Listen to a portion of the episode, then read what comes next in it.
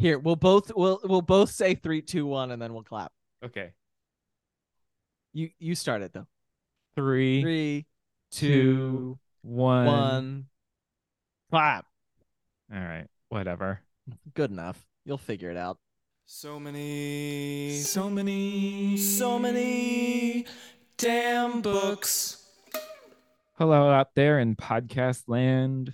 Welcome to So Many Damn Books, a blessing, a curse podcast. My name is Christopher, and joining me in the Zoom Dam Library Hyperspace Zone Committee It's a Sky. ghost. Ghost Ghost Castle uh, is Drew, Hello. former co-host, erstwhile co-host, journeyman podcaster, and I've been traveling the world and I have stories to come back with. Yeah. And please don't do that accent for the whole time, if I can ask. Could you even imagine? Welcome back, Drew. How's it feel? Thanks, buddy. It's uh, a pleasure as always to see your face, to hear your voice, to speak with you of books. It's so good to have you back on the show, doing what we do best. Indeed. There's a lot to catch up on. Are you drinking anything special?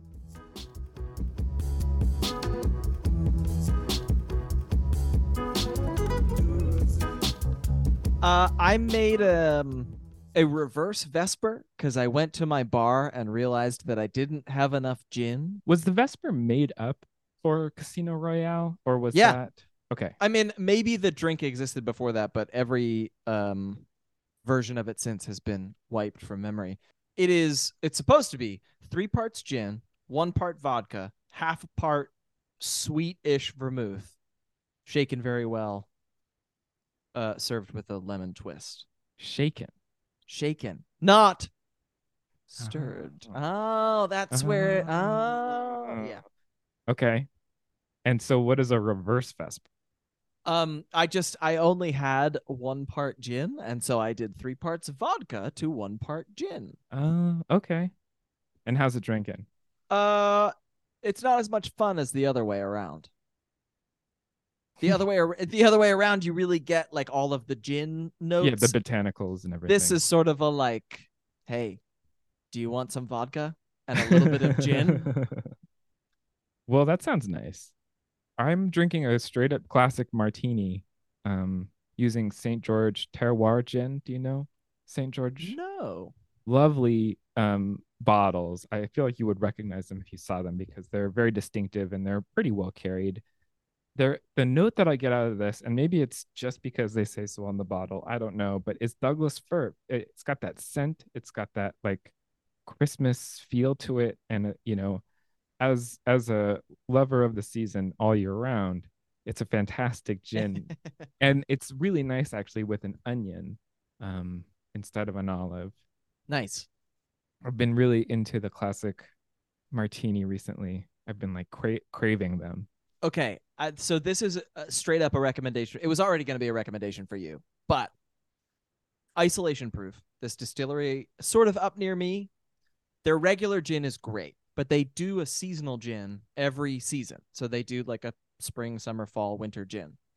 The winter gin this year, the botanicals are juniper, coriander, cassia bark, angelica root, licorice root, orange peel, wild apples, pears, Assam black tea, and raw Mm. honey. Ooh, It's the best gin I've ever had. seems like And- uh, like almost like a sipping gin, like Yes, like almost like cognac or something.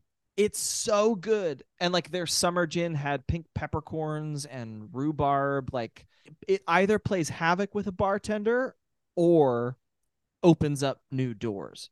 You know what I mean? I feel like you're either like, oh man, I have to make up all new recipes when I get this gin, or oh, I'm so excited to make up all new recipes with this gin. That sounds so good. Yeah, I need to find isolation proof gin. Yeah. Um, listen, okay, I'll look around. I can hook it. They have a mushroom gin that's like Oh. distilled from mushrooms. That It's sounds weird. nice. It's weird up here in the woods, my man. a mushroom. See, I love all things mushroom. I'm I'm obsessed with Do you really? Yeah, I, have known you for a long time, and I didn't know that. yeah, I'm I'm I always want to get the mushroom dish if there's one on on the menu that's featuring it, a mushroom pasta. And I, you know, the idea of going and collecting mushrooms is one of those exciting and also terrifying prospects when you look at one of these uh, mycolo- mycology guides. Is that the right? Uh huh. Yeah. They're like this one with circles and brown spots is poisonous, but this one with brown circles and light brown spots is delicious. So, and I just, I'm not interested in taking my life into my own hands that way. it makes you appreciate the like highlights magazine training that we all got when we were kids of the like spot the difference between these two pictures like and that all of us got so good at that and that Mhm. particular thing i feel like maybe that's why one of the best selling books at the golden notebook last year was the like mushrooms of the hudson valley foraging yeah. guide See, I Uh, thought you were going to talk about what we learned from the Timbertoes about being a family made out of wood. very different relationship to mushrooms i guess yeah, very. I, I feel like there must have been a Timbertoes strip that dealt with growing mushrooms upon their limbs. Maybe not. Maybe that's too much body horror for high. yeah, yeah i was gonna say Should we talk about books we bought? certainly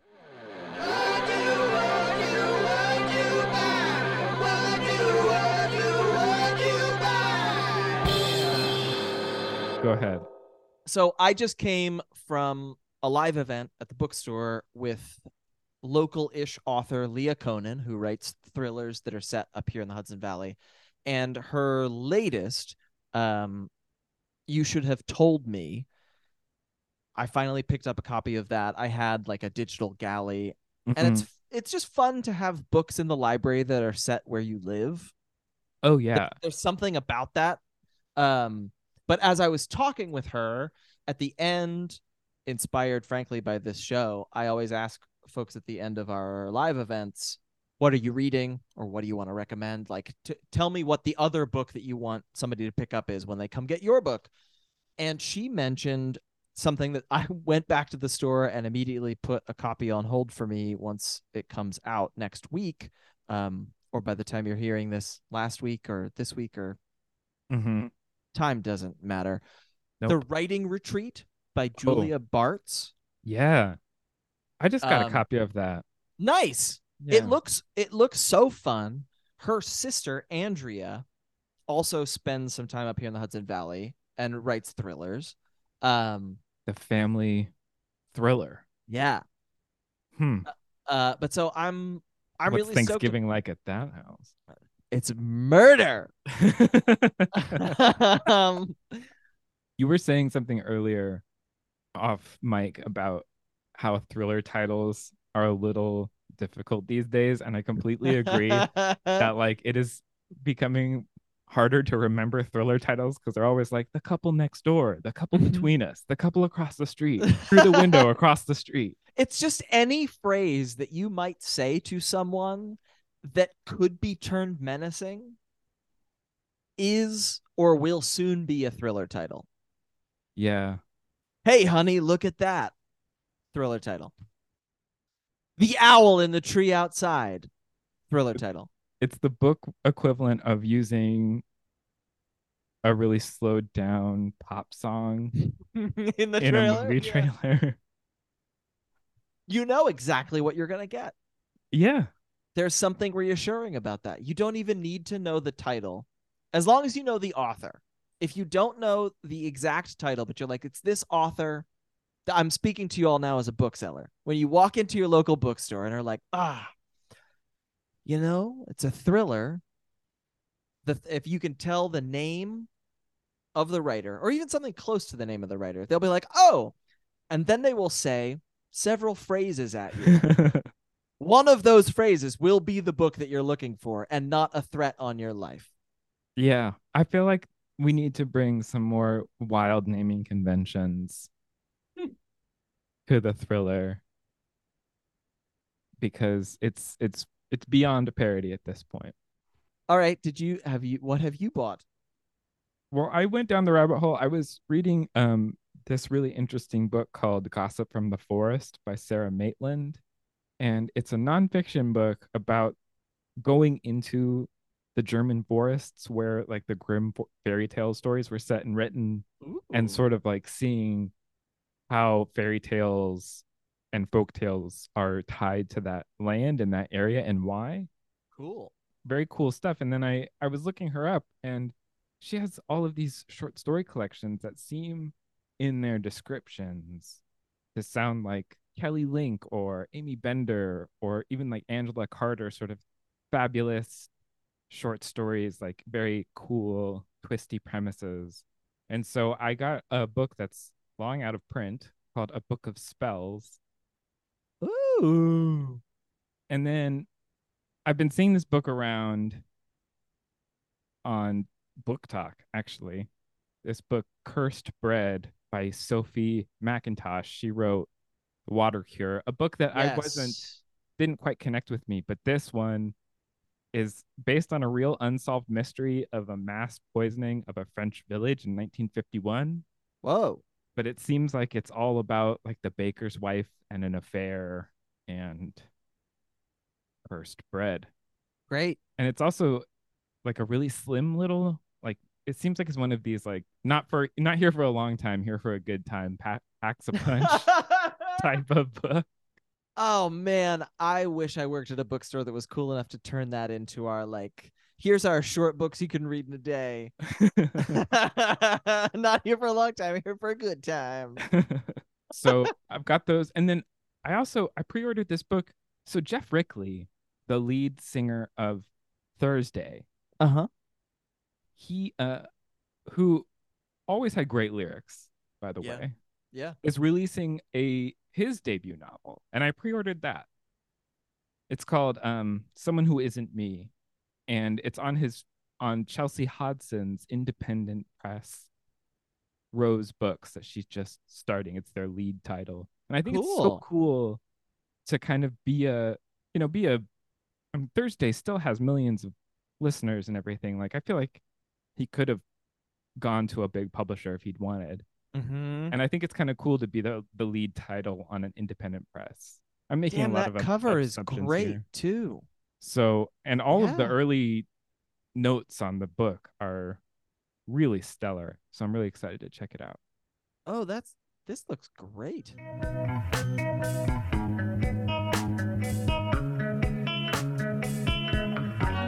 We are heading into March. Woof.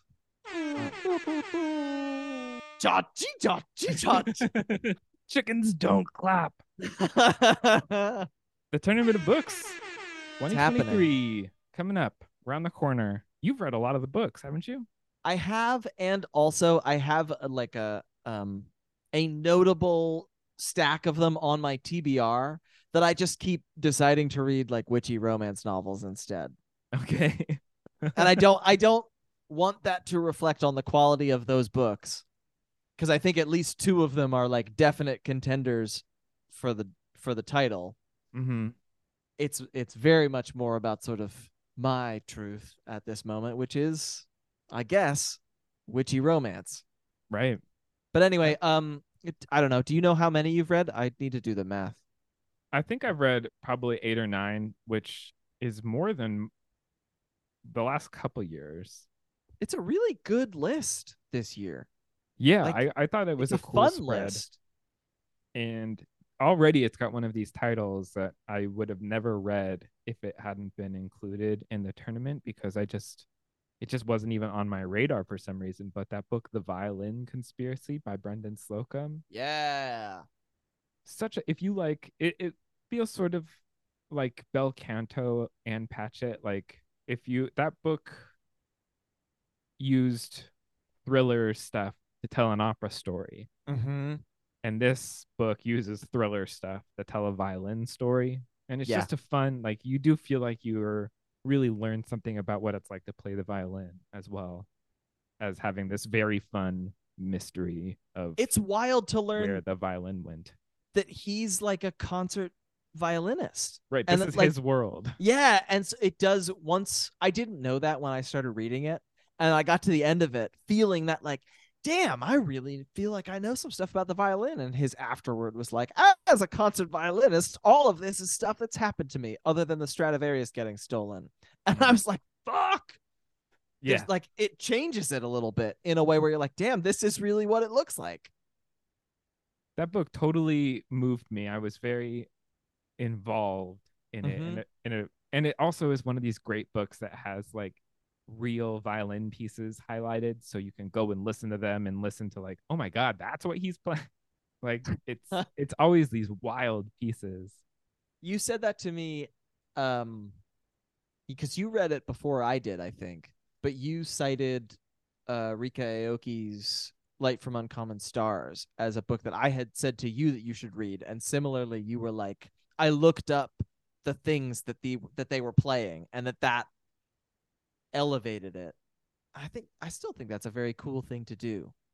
Oh yeah, I you know, making your own illuminated text just seems Mhm. like something to do, especially if they're really because sometimes they reference something and it doesn't exist at all.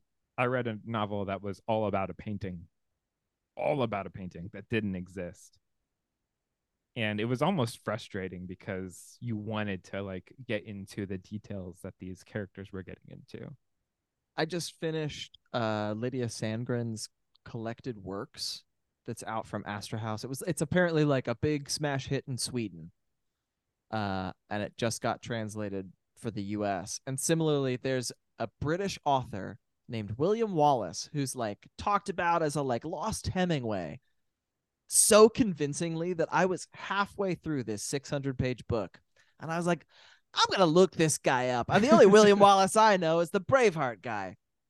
Fucking fake. And I had, I like, I understood for a brief moment why you got so mad at a book like Sudden Death, where it just is like convincing you that this is the real world. Oh, so And- mu- so much history presented as though it's history, and it ain't. It's fine. I don't. I don't. William Wallace isn't real. I don't. I don't mind making up stuff because I actually think it's one of the absolute best things to do. Right. Um, I really love when there's art pieces that you're just describing and it's not a real thing. I- I do think that that is can be really satisfying. It's something about though when you're really basing the entire book around someone like that. That's Mhm. where it gets a little shaky for me. Of just like, shoot, like I really want to be able to to connect to them like these characters are. Yeah. Oh man, you should cut this out because it's starting to go far afield. There's this book. It's a horror book, and I know you don't love that, Hmm. but it's called "It Rides a Pale Horse" by this guy Andy Marino, Okay. where it's it ends up being kind of a cosmic horror thing, but like about art, Mm-hmm. and it includes a character who's got some weird talent of folding like unknowable eldritch things into paintings. And the way that she like gets that out of her system is by copying famous paintings but like having one little weird thing. And it is such a fun like edward hopper you're like talking about the diner and the thing. And then the, like you can feel the narrative focus center in on like a thing that you can't describe and it's ex- exactly that thing you i like i knew there was somebody who needed to read this book and it's you so add that to your side list yeah, that sounds good. There is a book on the tournament of books list that makes me feel like a hypocrite for what I just said though, because oh no oh no tomorrow and tomorrow and tomorrow by Gabrielle Zevin, none Uh-huh. of those video games exist or and I don't Right. I wasn't like mad that they didn't exist. yeah So I don't know what it is, like why there are some books that make you sort of really want that thing and other ones that it's just like I want that but I don't I'm not mad I, I that I got sort of bamboozled. do you think it has something to do with how those things interact with the story I guess Like- so. I mean it's gotta be.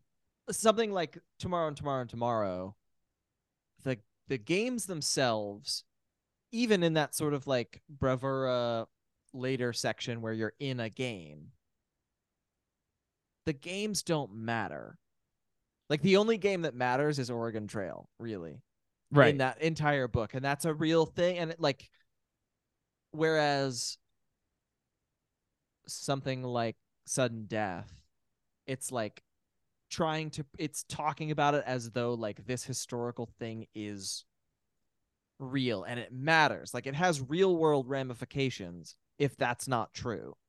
Also because there is very little plot to speak of in those. Yeah, that's true. But then again, I think of something like Benjamin Labatut's book, uh, When We Cease to Understand the World, which is like wending Mhm. in that I didn't mind it as much. And I think that that's Yeah. might be Yeah. just because those experiments are quite different. Right. I can't discount my own mood in all of this because I could have been reading Sudden Death in a truly horrible mood that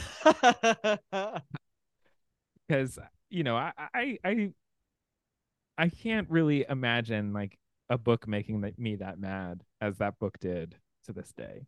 Do you think that that is by virtue, not in a bad way, but by virtue of us getting older and sort of like feeling by that I mean like the fires are cooling just a little bit like we don't always feel like we have to have like a feeling about something or is it truly like flip the script and if you had read the violin conspiracy at 26 you would have hated it.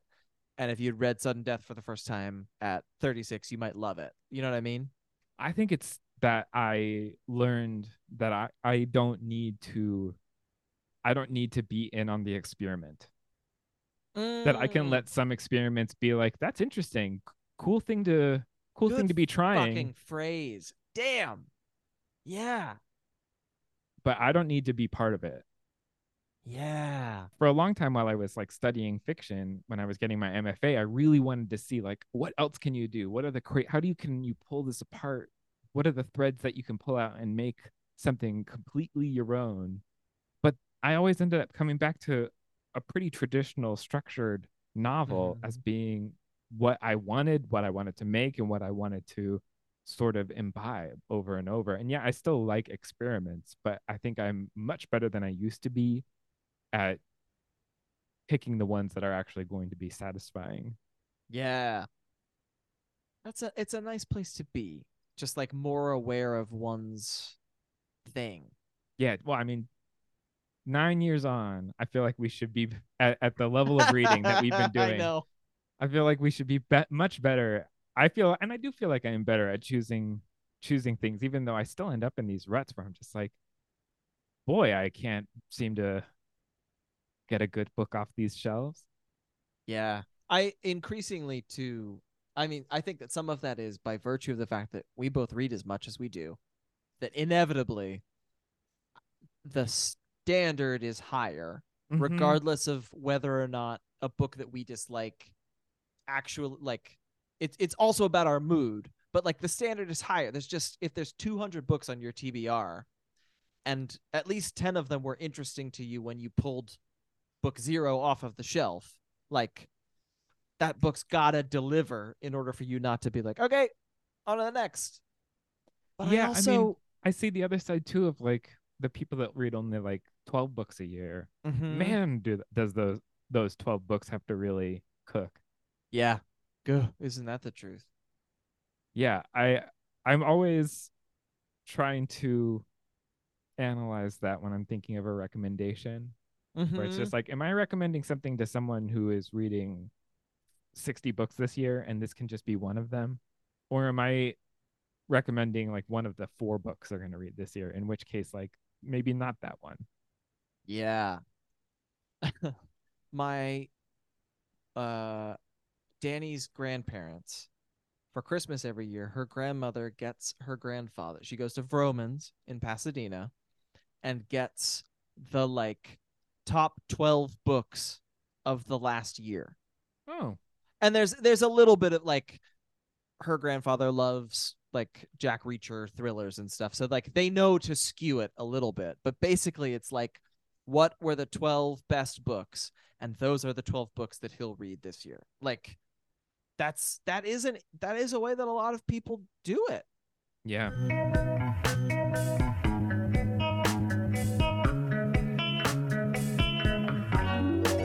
back on tournament of books Yeah. I want I want your I want your re- prediction of what you want to win versus what you think will win. This is one of the few years that I don't feel bad about the thing that I think will win, I'm like, and if that won, I'd be, I think tomorrow and tomorrow and tomorrow is gonna win. Um, and I loved that book, like absolutely. But I think I I did as I often do. I'm looking around just in case it's still here and hasn't been used as kindling in the fireplace. I like print the bracket the day it comes out and Mhm. just do a truly a like this book, this book, this book, even though I haven't necessarily even read some Mhm. things. Like the fact that the violin conspiracy and manhunt are going up against each other in the first round, I'm like, ah, fuck. Right. Gosh, that really uh that really It's tough. That's a different it's a mood. weird it's a weird matchup but like i it, my first draft bracket had manhunt and tomorrow and tomorrow and tomorrow going up against each other for like very different reasons Mhm. and i i was like this is either a 12 and 1 or a 13 and 3 match or whatever it's a very um lopsided matchup or it is an absolute nail biter like Right. That it either and i uh, reading the um the discord my my belief that manhunt can go all the way has taken a hit because there are a lot of people who are just like what why Yeah. um but i think if it's the right group of readers it's like that book has a has a snap to it that i could see it i could see it making some waves i guess i no longer think it's like a possible cinderella story but i do think i could see it making some waves yeah. what about you I see I also see that it's sort of tomorrow and tomorrow and tomorrow's field to lose. It's just such a good story about artists and friendship. And it's such an sort of epic scope, but it's still kept pretty small. I just think there's so much cool stuff on display in it. Um, but I think that Mercury Pictures Presents by Anthony Marra has an outside chance. It's mm-hmm. um, it was a really satisfying read.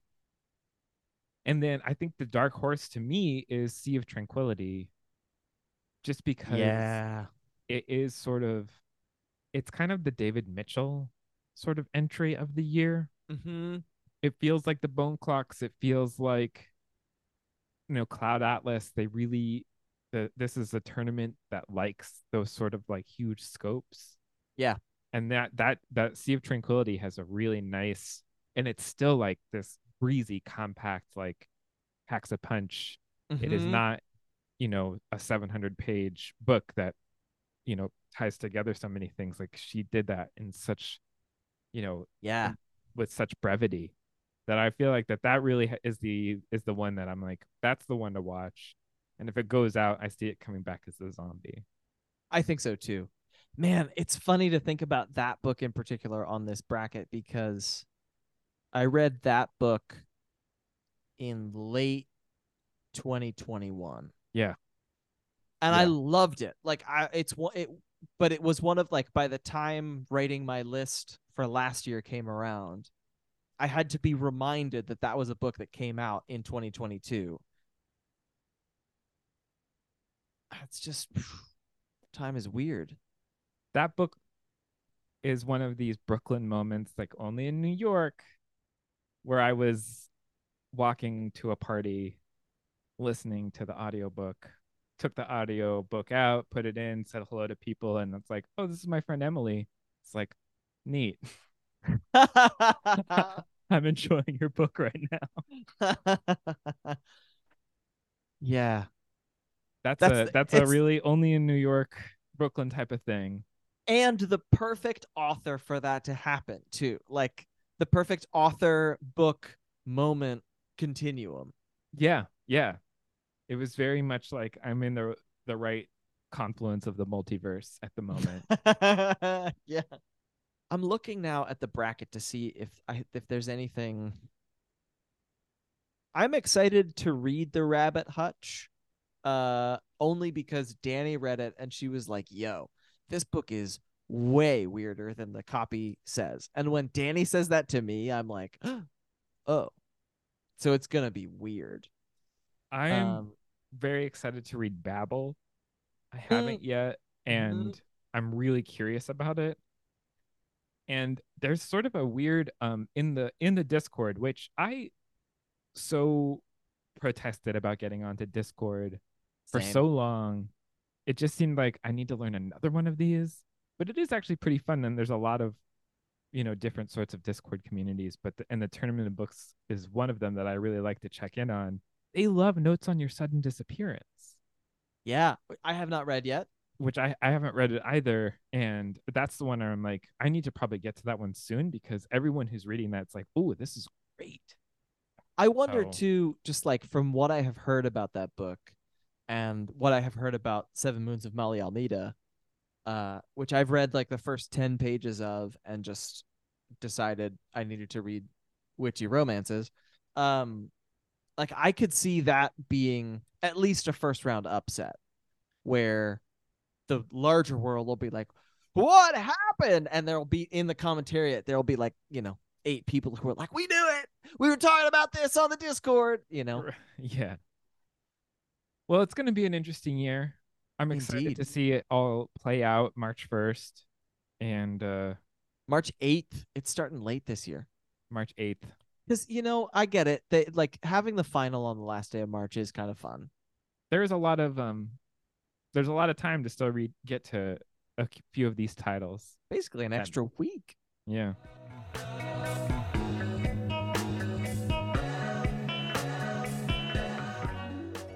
All right. Well, do you have any solid Drew approved recommendations Yes. of these witchy romances that you've been reading, perhaps? yeah. Uh, okay, I have a handful of recommendations. The witchy romances are the Witches of Thistle Grove series by Lana Harper. Um, Lana, when she was a literary agent, was one of the first people who uh, didn't outright reject my pretty mediocre first manuscript. Um, and in fact, like sent like did a full request and sent some nice notes back and i didn't realize um when i picked this up i just was like i had been hearing a lot about it my sister got it for me for christmas at the ripped bodice in los angeles because i told her like go to your local nationally renowned romance bookstore get me something i want something with witches maybe or swords i don't know I, i'm new to this and this was the book that came back. It's called Payback's a Witch. Is the first Mm. one, which like, mwah, so Yeah. good. Uh, I I immediately read the next two. The fourth one comes out in August. There, it's just like a little bit of Bradbury, a little bit of Practical Magic, written by like a millennial. It's just Mhm. it's so good. The sex scenes are great. The magic is great. It, they're funny. There are great cocktails in every single book. It you just like I just want to live in that world in a in a way that I haven't in a long time of like a magic series. Mm-hmm. Um, the other things I will recommend, we mentioned David Mitchell earlier. Mariana Enriquez's Our Share of Night, which just came out, translated by Megan McDowell. It's huge. It's enormous. If you only know her from her short stories, it's still the same dark, weird world, but gone to full David Mitchell scope. It's like it starts with a father and son. The wife, mother has died. They're going to her family's place for some weird ritual. And it goes from like these two men in this car and it some like in the 1980s in Argentina.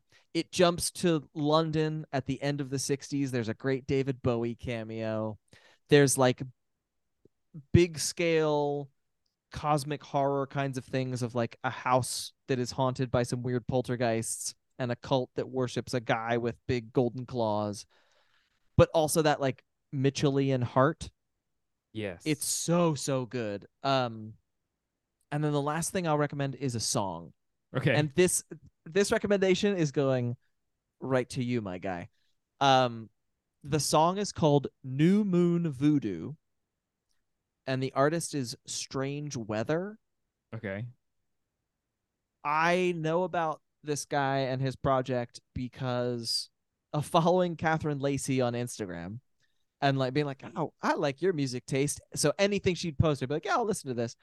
Um, this guy's like doing a sort of like multi instrumentalist pop thing, and I've liked a lot of the songs. This new tune is apparently quote unquote introducing the protagonist of the new record that has Mm. some like tarot-y elements to it.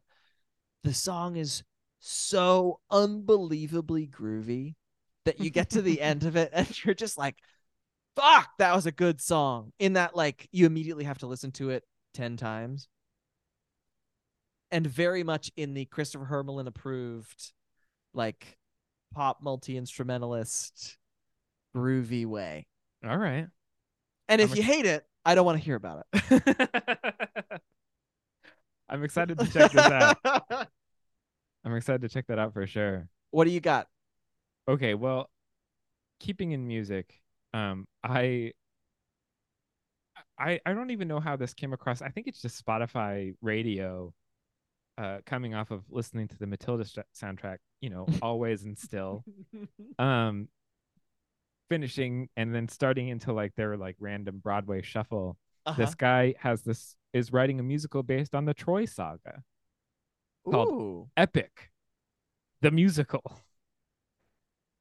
And he's releasing them in um, sort of movements. It's guy that, by this guy, um, Jorge Rivera Herrans, and he's releasing them in, in sections. So the first one was the Troy saga. The next one is the Cyclops saga. And I don't know what the third one will be, but you can tell where it's going.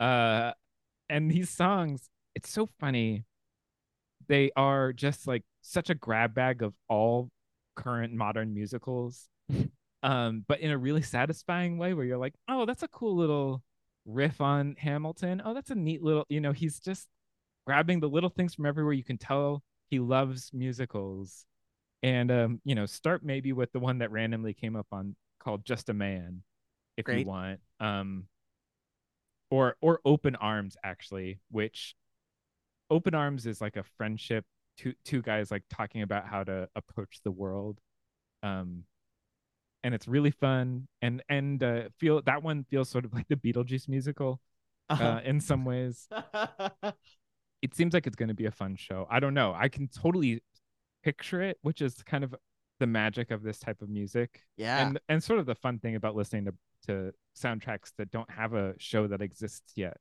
um which is a world that i'm just like sort of skimming the surface of but i really really like. So epic the musical check that out. And then i just love the rebecca makkai everybody it's it's this it's hugely hyped. I don't you know i'm just adding to the chorus on on it but um i have some questions for you is about a classic film podcaster going back to her hometown or not her hometown but going back to her um old private high school mm-hmm. to teach a podcast class and it just so happens to be also the site of the murder of her roommate um, while she was there and she's sort of dealing with that um, especially because one of the podcast students wants to make a podcast about that murder. Really really fun book. I mean it's just so juicy and she i guess juices it. You know she really uses that juicer on that premise and gets everything out of it that you possibly could really. I mean it's it's a great Yeah. it's a really really good you know she really gets into the to the um she really gets into the weeds with it in a great way like in a way that you're glad that she went there I'm so glad to hear. We were texting about it when you started reading it, and I was like, "Ah, man, it's great. Let me know what you think." yeah it was it was so did. satisfying another satisfying thing is supporting so many damn books on patreon patreon.com slash smdb i have an idea of what i want to send to the $10 patrons that i am just sort of putting the finishing touches on my concept and i'm hoping that it works out Nice.